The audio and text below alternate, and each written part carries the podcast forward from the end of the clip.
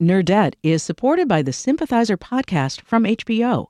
Join host Philip Nguyen in conversation with the cast, crew, and author Viet Thanh Nguyen as they discuss the making of this historic HBO original limited series.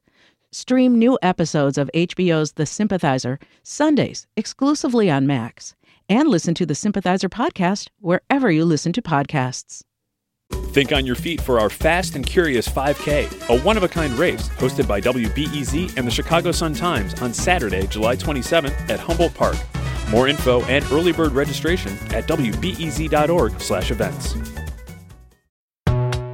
Hello, you're listening to Nerdette from WBEZ in Chicago. I'm Greta Johnson. And I'm Tricia Bobeda. Before we jump in, a friendly reminder. We are still doing a Game of Thrones recap every week with Peter Sagal. He is the host of Wait, Wait, Don't Tell Me. If, like us, you're watching Game of Thrones every Sunday night, or maybe, maybe even on Monday morning. Monday mornings, for those of us who like to go to bed early, you can join us each Monday as we meet up with Peter to discuss what's what and who's who in the Seven Kingdoms. That's a bonus episode each week to this, our regular show. And in our regular show, you hear many different things, right? Like nerd confessions and homework from special guests. And you get to know great lady nerds of history. This week, we're talking about Rosie the Riveter. I love that bicep. That's all in addition to our interview this week with J'Tia Taylor. She is a non proliferation technical specialist at Argonne National Labs. This may or may not mean that she is, in fact, saving the world kind of all of the time.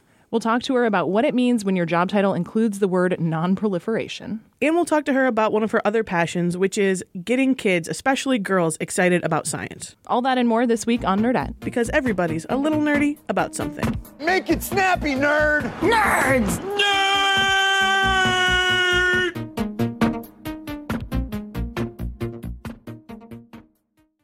This week's Great Lady Nerd of History is Rosie the Riveter. Rosie the Riveter first appeared on the cover of the Saturday Evening Post on Memorial Day, May 29, 1943. Whether rain or shine, she's a part of the assembly line. She's making history, working for victory. Rosie. She's not a real person.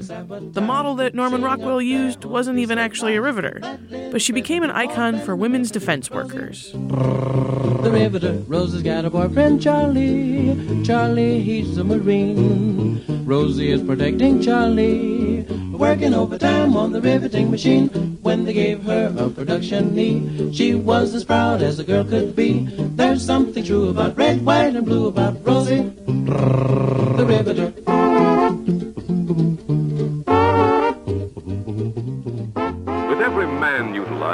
We are still short millions of hands.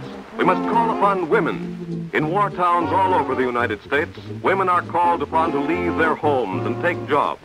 Among our young unmarried women and among older women whose children are grown, we have a large reserve.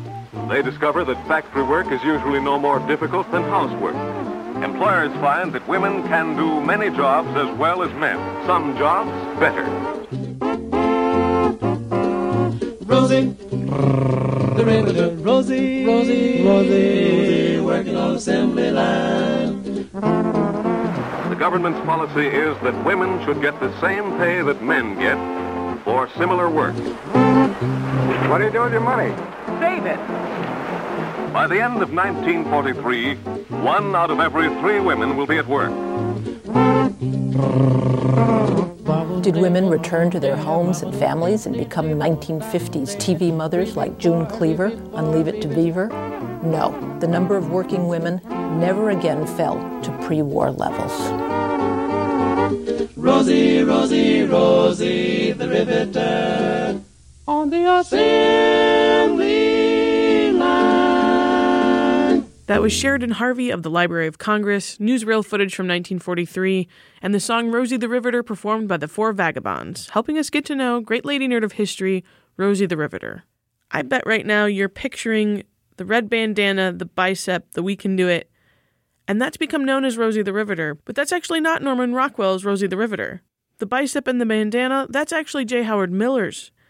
Sheridan Harvey of the Library of Congress actually does a great dissection of the differences between the J. Howard Miller We Can Do It and Norman Rockwell's Rosie the Riveter, which have gotten muddled in history into one thing in our minds.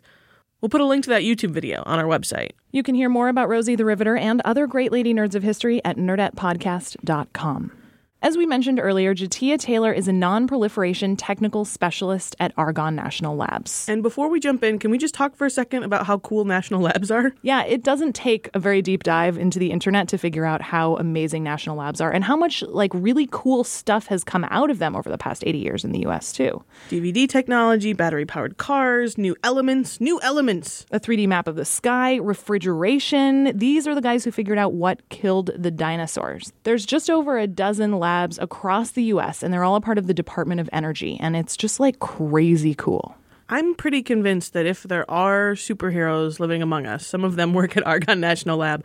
I got a chance not that long ago to MC an event they were doing for a bunch of kids called STEM Fest, where they did an energy slam. And they had people who were experts in different kinds of renewable energy get up and make the case as to why they thought their energy source was the coolest. They, of course, give the disclaimer that they think that because they're a part of the Department of Energy and all of the above strategy is best. But they had somebody up there making the case for solar, for wind, and J'Tia was making the case for nuclear power. But she couldn't do any of the things she does now work at Argonne or teach kids about science if she hadn't studied engineering first in college. We asked if she knew what engineers did, and if she didn't, why did she decide that that's what she wanted to study in school? I got into engineering because my mother bribed me. What? Quite honestly, what? she said, and it's very funny because it should have been like just natural for me. But she said, I wanted to be a business major. I was like, that has numbers in it. I'm good with numbers. And because I just wanted, you know, to work and I wanted to fire people. It was around the time of Melrose Place when I graduated from high school. And I was like, I want to be Amanda and wear, you know, the sh- shoulder pads and fire people. So business, clearly. And so ambitious. Yes, you know, small things. It was either that or I wanted to be a Spice Girl, and that was taken. Okay, so, and that wasn't a yeah. that wasn't a major available. Right, so, right. okay. um, where I would have gone to Spice Girl University. Um, Is that a BA or a BS? probably BS. I'm pretty sure it's a BS. Okay, okay. Um, so she said, you know, if you major in engineering and you do well, I will buy you a car. And it's a that, good deal. That's all I needed. that's all I need. I was like, I really don't know what I want to do anyway. And so why not? And then I got into the science classes and, and that sort of thing. And they were difficult. And I kind of, you know, I was just an uh, okay student. You know, I, I actually was kind of a hook and crook student, I'd say. So I'd take an AP class and then get a B because then it's a oh four. yeah, yes, You're yeah, fine. yeah. I, I, so I don't have to work as hard, but I still get the same four. Yeah, point, that's, I feel like that's kind of what I did. It was Right. like just ever so slightly above average, but like I still didn't work as hard as I. And that sounds sort Yeah. of like engineering your own GPA, though. Like you sort of hacked your Yeah. GPA. Oh yeah, definitely. So it chal- the classes challenged me. I had to think a little harder, and I wanted to do well. I wanted because there were a lot of guys in the class, and they were smug, and I wanted to beat them. And so I started getting good grades, and I was like, "Hey, I'm kind of good at this." I wanted to do biomedical engineering because, like many women, I wanted to help people. And when we think about helping people, we think about the health sciences. Um, but there's tons of ways to help people in engineering. And so I was going along. My school did not have a biomedical track, so I ended up in industrial engineering for undergrad, which is kind of business engineering. It's putting systems together, um, making sure all the different interfaces of a system work together to provide services or provide products. Um, a lot of industrial engineers work for manufacturers, making sure the product goes from the concept to the actual product, or the service goes from the concept to the product. And I thought that was cool, putting stuff together and and making it work. I just really loved it. I loved the the tinkering, the tinkering of everything about engineering. Like engineering takes science theory and makes it real. So I like that about engineering. There's a tangible product that you can use the science and math and all this stuff that you never thought you'd use, like algebra, and you know makes it into something. And I thought that was the coolest thing ever. Have you asked your mom after the fact, now that you have a PhD in this and you're sort of on board with the engineering thing, what made her decide that she wanted to bribe you that way? Why did she think you needed to do engineering and not business, or engineering and not medicine, or something else? You know, I never asked her about it. My mother's an accountant, so that's where I get like my math skills from. And it's very funny because the way she kind of would keep me busy as a child was to give me math problems. Like we'd be on a car trip and she'd tell me what time it is and how fast we were going and how many miles. And then she'd say, Oh, figure out when we're going to get here, you know, get to where we're going. So I'd stop asking, Are we there yet? That's awesome. Yeah. So I, she kind of gave me that love. And I don't even know if she knew what engineering was. I think she thought this would be a job where you never have to come back and live at my house. She just knew that this, if you It had the well. tenacity for it, Oh my you would be set. Yes. Okay. I think that was the premise that she knew. It's good in math, it's good in science. I mean, I, I'm pretty sure she knew they're, you know, building bridges and that sort of thing. But, like, I don't think she ever thought that I would be at the place, like, doing the work I am doing now. So you're there, you're studying undergrad engineering, and you're doing Navy ROTC. Yes. That was another bribe. So what? yeah, yeah. Had no idea. Didn't want to be in Navy ROTC. Really? No, but funny story. So I'm gonna add to my nerd cred here. I went to college when I was 15 years old. Wait, wait, wait, wait, wait. What? Yeah, see, there's so much backstory here. So I can't believe you didn't lead with that. I tried. no, that's right. I got, I got stuff for the, this whole podcast. I gotta, I gotta met it out. You know, I okay, can't okay, hit you okay, with it all okay. at That's fair. That's fair. Take your time. I come from a big family. I'm the youngest child, so I've always tried to do what everybody else was doing, and that includes education wise. So, but I kind of found my own niche because my brothers, none of my brothers and sisters were good at math or science. So I was like, haha, big family, here I am. You know, my sister got good grades all around. My brother was kind of the bad boy, and you know, here I am trying to make a name for myself, coming in last. And so, whenever they took classes, I wanted to take classes. And I found my niche in math and science. So, my sister, I don't know, she was taking a night school class, and I wanted to go hang out with her. So, I decided to take a math class for night school. I didn't need another math class. I just decided to take it. So, That is I- good nerd cred right yeah, there. I just decided to take a math class. So here I am in this adult, you know, night school math class with people who are trying to make up a credit, and you know, I'm helping them out with their math and that sort of thing. And so every opportunity I could, I took classes like summer school. So it ended up that by the time I was in 10th grade, I'd taken all the, my math and science classes that were required. So I doubled up. I was already one year year ahead. Um, so I doubled up on um, my English and my history and graduated. I didn't come from, I would say, the best neighborhood, so I was looking to get out anyway. And so I schemed, just like I schemed my GPA. I'm a very good schemer. So I schemed to graduate early so that I could go away to college. And another bride, my mother said that, okay, but I want you to make sure that you have structure when you go off to school. So, and they also offer a scholarship. So join Navy ROTC. I said, okay, you know, you're getting me a car. That's that's great. I'm I'm you know, I'm out of here. I'm gonna have my car. and so I joined and they have summer cruises. It's basically like a summer internship. And on this summer internship, I went aboard a submarine. And if you don't know, a submarine in the US Navy is nuclear powered and it also has nuclear weapons on board. So at that point, psh, mind blown, right? Yeah. I'm like, nuclear, what is this? Give me more. And I mean, at this time, I'm, I'm like 17. Right. So, you know, this, and this is one of those aha moments. You know, I'm sleeping between two missile silos Oh my gosh. on a boat that uh, you know an atom is powering and i was like give me more yes please and so i finished my undergrad degree and i decided to go to grad school for nuclear engineering specifically to work in national security and nonproliferation because the dichotomy of you know this energy source being able to power a boat and blow stuff up you know we need people who have the know-how the technical know-how to you know, control that to make sure it's used for good and not evil. You know, kind of Dr. Evil moi kind of thing. These are the things you think about, you know, when you're 17, 18. But it really has kind of fueled my career. Like, not everybody can do this, and I can, and I will. You know, that's what I thought. The Spider Man thing of with great Right. power. is great responsibility. There you go. Yeah. I overheard someone at a bar quote that recently to someone else, and then he like came down to me, and I was like, "Oh yeah, Spider Man," and he was like, "What? What are you What are you talking about?" And I was like, "Never mind, don't worry about it." And then he was like, "Oh, you mean that quote?" And I was like, "Yeah, man, that's Come from on. Spider Man." You got to know the origin, I think a lot of people think that it's got like a more literary origin than that. which, I mean, how, how much more literary can you get than Stan Lee? exactly. exactly. Really? So then you're doing your, your graduate work and you happen to be a stone's throw from Argonne. Tell folks who don't know what Argonne is. It's a pretty special place. So, Argonne is a Department of Energy sponsored laboratory, research and development. So, every time you hear a report by the DOE, that's pretty much a national lab. It's per, it's the brains of the of the national the national labs are the brains of the Department of Energy.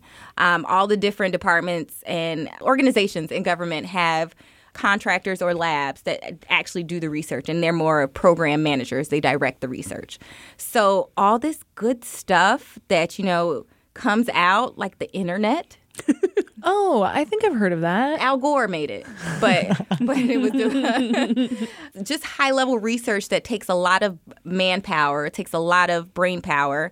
Um, this little thing called the Manhattan Project, you know, that was National Lab developed. So we do big science at Argonne. We have all across the board biology, we have fuel cell technologies. A lot of the nuclear reactors were originally designed at Argonne. So, I mean, we're all across the board. We do big things. We just had um, Aurora, our new computer. So, we're going petaflops there at Argonne. So, it's high tech, it's leading edge, and we develop it and then we commercialize it and give it to the people.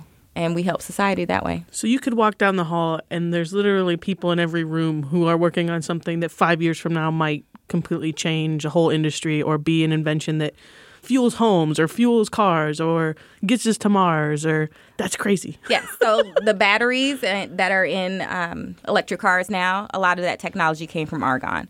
A lot of the um, pharmaceuticals, the research is done on our advanced photon source at Argonne. I mean, it's literally good stuff going on here.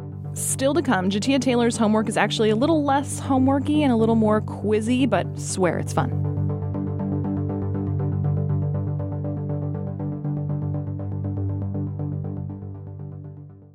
Nerdette is supported by the Sympathizer podcast from HBO.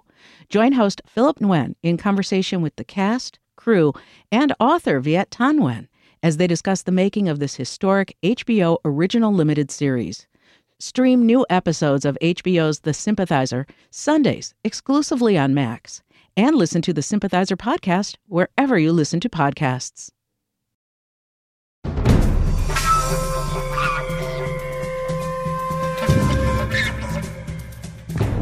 My name is J'Tia. I was born and raised in Miami, Florida. I live in Chicago, Illinois now, and I am a nuclear engineer. I am generally attracted to smart people. I do heart nerds too. Nerds are awesome. I am very much looking forward to the adventure of Survivor. Back to our interview with J'Tia Taylor. We will at some point have to talk about her time on Survivor. She is veritably a really good nerd. We'll talk to her a little bit about that whole pop science idea too. Here's J'Tia. I work in nonproliferation, so yes, of course, there's things that I can't talk about. I mean, there's a lot of good things that I can talk about, like a lot of the international cooperation that I uh, am involved with, which I meet some fascinating people. So part of my job is international engagement on safeguards and nonproliferation. And it's just amazing how many brilliant people, not even in the US, but you know everywhere who are really really making our world safe. And it's kind of funny because nonproliferation is like it's so stealth. Like, did anything happen today? Yes, we won. I mean, like, how do you quantify it? A lot of people are, are making the world a lot safer, and you know, sometimes you don't even see it there's a, like a Q&A with you on the Argonne website and I just wanted to ask you to talk a little more about this cuz it's just the nonchalant way that this sentence plays out is my job is to analyze what the technology does and what it's used for, assess how it can be used, and determine its implications for weapons of mass destruction. Oh, that sounds terrifyingly important. no big deal. so sometimes I do, I like sit back and think about, oh, yeah, I work on, you know, like things that have to do with destroying people all day. And to me, it's work and it's, it's what I want to do and it's the way that I help the world. But yeah, it does sound like I don't know, terrifyingly. it does, but I mean, it's it's small pieces, and you do your part, and it goes into a larger picture. And the technology may be a little complicated, but I mean, everybody helps in their own way.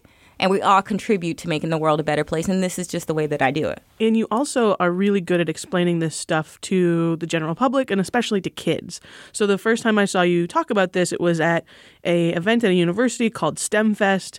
And so uh, you and some of your colleagues from Argonne were doing what you called an energy slam. So you each got up and were sort of the cheerleader for a particular type of energy and you were doing nuclear energy and someone else was doing solar and someone else was doing wind and you sort of made a case and then by applause the audience had to decide which their favorite was for that day. How Did you win? I did. Yeah. You did? Oh Yeah, my goodness, she I was totally so won. surprised. Good, good. I am not surprised. But how often do you do things like that as a part of your work at Argonne, and how does it fit into your role, do you think, as a scientist to do that public outreach? Well, I think all scientists are should have some responsibility for doing outreach because as a scientist, you not only have to do the work, but you also have to make people care about your work. Because, you know, a lot of people think scientists just work in this bubble and it doesn't affect them, but it's really important to everybody. So it's good that scientists do outreach and explain. I love to talk. I don't know if you can recognize that or not. that is like my favorite thing to do. I understand science, but I love to talk. So that's just something that comes very naturally to me. And I just think about when I was that age. Like, that is maybe that's where I'm like mentally stopped developing or something like that. Maybe I was like this super smart 13 year old and that's where I stopped. But I just think about where I was and, you know, what, not what did I care about, but, you know, how did I interpret things? And kids are a lot smarter than we give them credit for, you know, but you, you have to talk to them on their level you know, you don't have to go into numbers and spectrums to understand nuclear science. You don't. I mean, I talk to kids groups. I do volunteer work, but also I talk to other people and international engagement. And even with them, sometimes you just have to simplify things. I mean, not that they don't understand, but it might be a language barrier or something like that. Sure. But there's all commonalities that we have. And I think as a scientist, if you can't explain your work to a 13 year old, then I don't know if you really understand your work that well because it's science, it's the world. I think you're absolutely right. And I think it's a huge necessity that we're still kind of figuring out is how to make science not only relatable, but also accessible and make it something that people can get excited about. Oh, yeah. Yeah, everybody can get excited about science. I mean, science is everything. Right. It's the world. I, I talk to um, youth groups and I'm like, everything you like, there's some science behind it. You know, even if it's makeup and you think you're the girliest girl and you're so not into science, there's L'Oreal has a whole chemistry team and a chemical development and a product development. You know, so there's somebody who's working on making your lipstick last longer or making it plump your lips, like Kim Kardashian and all the sisters who clearly have stock in L'Oreal. There's something in everything the chair you're sitting in, the car you're driving. I know you want to use your phone, you know, Yeah. so there, This magic internet in your pocket business, a whole lot of scientists made that. Right. so I just try to explain that science is everywhere, and I'm going to get off my soapbox. now. and I'm down. Okay. Such a nerdy soapbox. We love it. So you also, I think, probably more than most are conscious of the fact that you're helping shape for especially those kids what a scientist looks like. Who maybe like in movies and in cartoons, and we're getting slightly better at how we represent science, slightly better. But usually it's a old white man with crazy hair and a lab coat and glasses, right? Like that's what a scientist is when you ask a kid to draw a scientist. How does it affect your public persona as a scientist to know that you're combating that stereotype all the time? Well, I try to keep my hair crazy. I don't want. I don't want to disappoint. Good. um, I do realize that I'm not what people would think of a scientist, and I do think it's important. I always try to tell people about my work and my background because it's going to take everybody to solve these problems. And I think if you have a homogeneous scientist population, it really narrows the thinking. If scientists are all from one group of people and one race and one gender, it really narrows how we think about problems. Because from a scientific perspective, you really just need to think about every single angle and every single solution because you have to go through a lot of ideas to get to a solution. And the more diversity you can bring to the ideas and diverse people to the ideas, I think it helps. So I am always very cognizant. And also, a lot of times, people, you know, you get discouraged if you don't see somebody who looks like you, you know, doing something you want to do. You think, okay, that's not for me. I've definitely, you know, felt like that. They don't talk the way I talk. They don't look the way I look. They, you know, but I always tell them, you know, like I consider myself a girly girl sometimes, you know, sometimes I'm slipping. but I tell them you you change science. Don't let science change you. You bring what you are. You know, you be a trailblazer and don't be apologetic for being who you are because that doesn't change who you are as a scientist. You still have great ideas. You can still do the work. You, as some people probably already maybe know, were on Survivor. Yes. And we talk a lot on this show about that intersection between hard science and pop culture. And that too often we think of them as, like we were saying, completely separate worlds, completely separate things. How do you view the relationship between the hard science and the pop culture? What could we be doing more of? How could we be doing things differently when it comes to getting hard science in front of more people? I do think that science has an image problem. They have an image problem and they have a communication issue.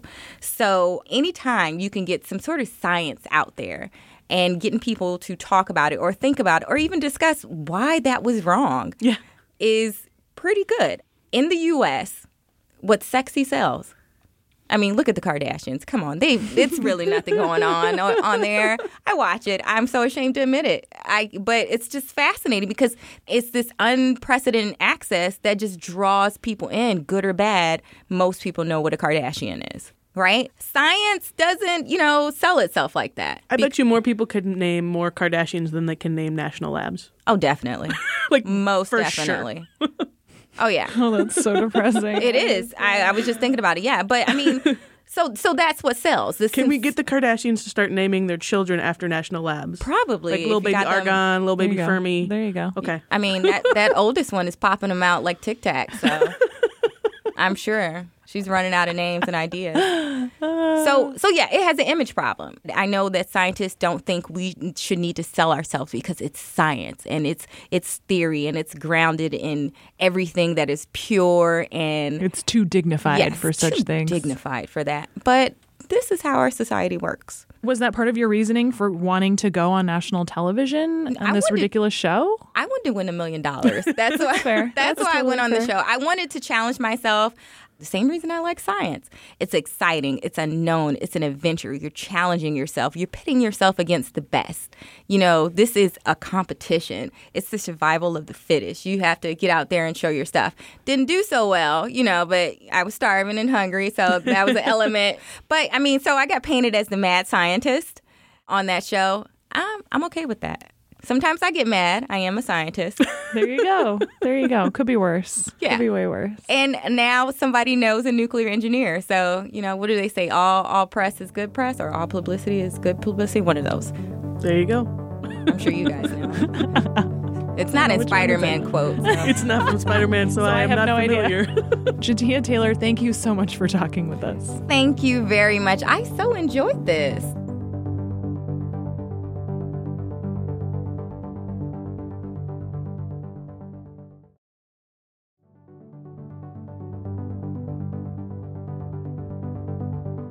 Thanks to J'Tia for joining us. She has a homework assignment for you, and it's sort of a pop quiz scavenger hunt. There is a common product in homes that uses a radioisotope for safety. The isotope is americium 241. So, my homework to the Nerdette listeners is to find out what that household item is. Again, it's a safety item. I feel like I'm giving like this is I I'm like it. So curious. And here's what I want to do to make sure that we know if people did their homework. I want them to tweet at you and us when they figure it out. So your Twitter handle is, at J'Tia PhD, J T I A PhD. and we are at Nerdette Podcast. So when you figure it out, listeners, go ahead and tweet at us. Such a good assignment. You can find links to all your homework assignments at nerdettepodcast.com. Time for Nerd Confessions. Hi, my name is John Peralt from Fairbanks, Alaska. Calling with my nerd confession of the time I was so nerdy, I even irritated the other nerds at space camp.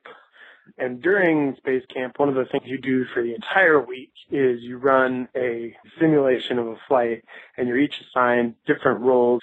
And then you practice this, basically reading off of a script, and then run it at the end of the week. And depending on how well your quote unquote mission goes, you can win against other groups in the camp. And during all the practices, every time I was supposed to say Roger, I would repeat Roger Dodger, thanks to my dad teaching me one of his great dad jokes. So I would say Roger Dodger every time, and they would get so upset with me, these other kids, when I was Roger Dodger. And eventually we ran the mission and it went fine. And everybody gets a sweet pewter lapel pin of a space shuttle at the end anyway, just for participating. And that's the story of the time that I would irritate even the other nerds at space camp. Thanks.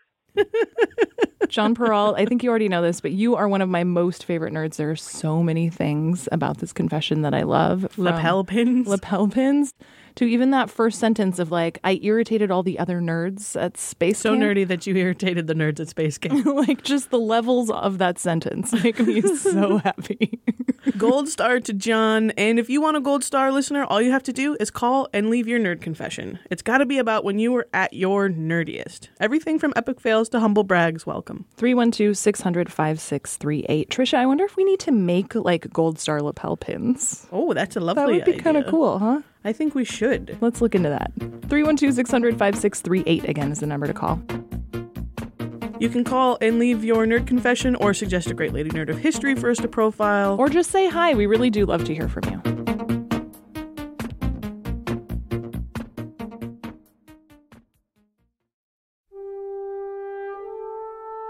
Thanks again to J'Tia Taylor for joining us this week. Don't forget to tune in to our Game of Thrones recaps every Monday with Peter Sagal. Next week on Nerdette. We need to reassess our relationship with failure. If you go to almost every successful person there ever was and just talk to them about their lives, they have failed multiple times. It may be that success is not that you're good at something, but that you are not brought down by having failed at something. That's Neil deGrasse Tyson. Neil deGrasse Tyson. Neil deGrasse Tyson, you guys. Next Yep. week on Nerdette. Yep, that's happening. This show is produced by us, Tricia Bobeda and Greta Johnson. With help from podcast proliferation expert Joe Deso and his two minions, Colleen Pellissier and Brad Helm. I'm sorry to call you guys minions. It's rude. But think of it in the Despicable Me way. Those are fun. yeah, minions. those guys are awesome. Find links to all the things, including the sign up for our weekly email newsletter at nerdettepodcast.com. You can listen to us wherever you're listening to us because you're already listening to us, but we would appreciate it if you took the dive and subscribe to us on iTunes or Stitcher or SoundCloud or wherever it is that you're listening. We share links to things we love on Facebook, which you can see if you like us there. We're on Twitter at Nerdette Podcast. We're also at Nerdette Podcast on Instagram, which is where I write pocket sized book reviews. It's a great place to peruse and see what you should be reading. Chicago Public Media creates award winning content about the issues that affect nerds like you. More information is available at chicagopublicmedia.org. Throw us some stars and write a review if you're feeling generous. Like the excellent Jess Pt did on iTunes. Jess PT. Jess PT. Jess part time. Just part time Jessica. Part time Jess. Jess Pt.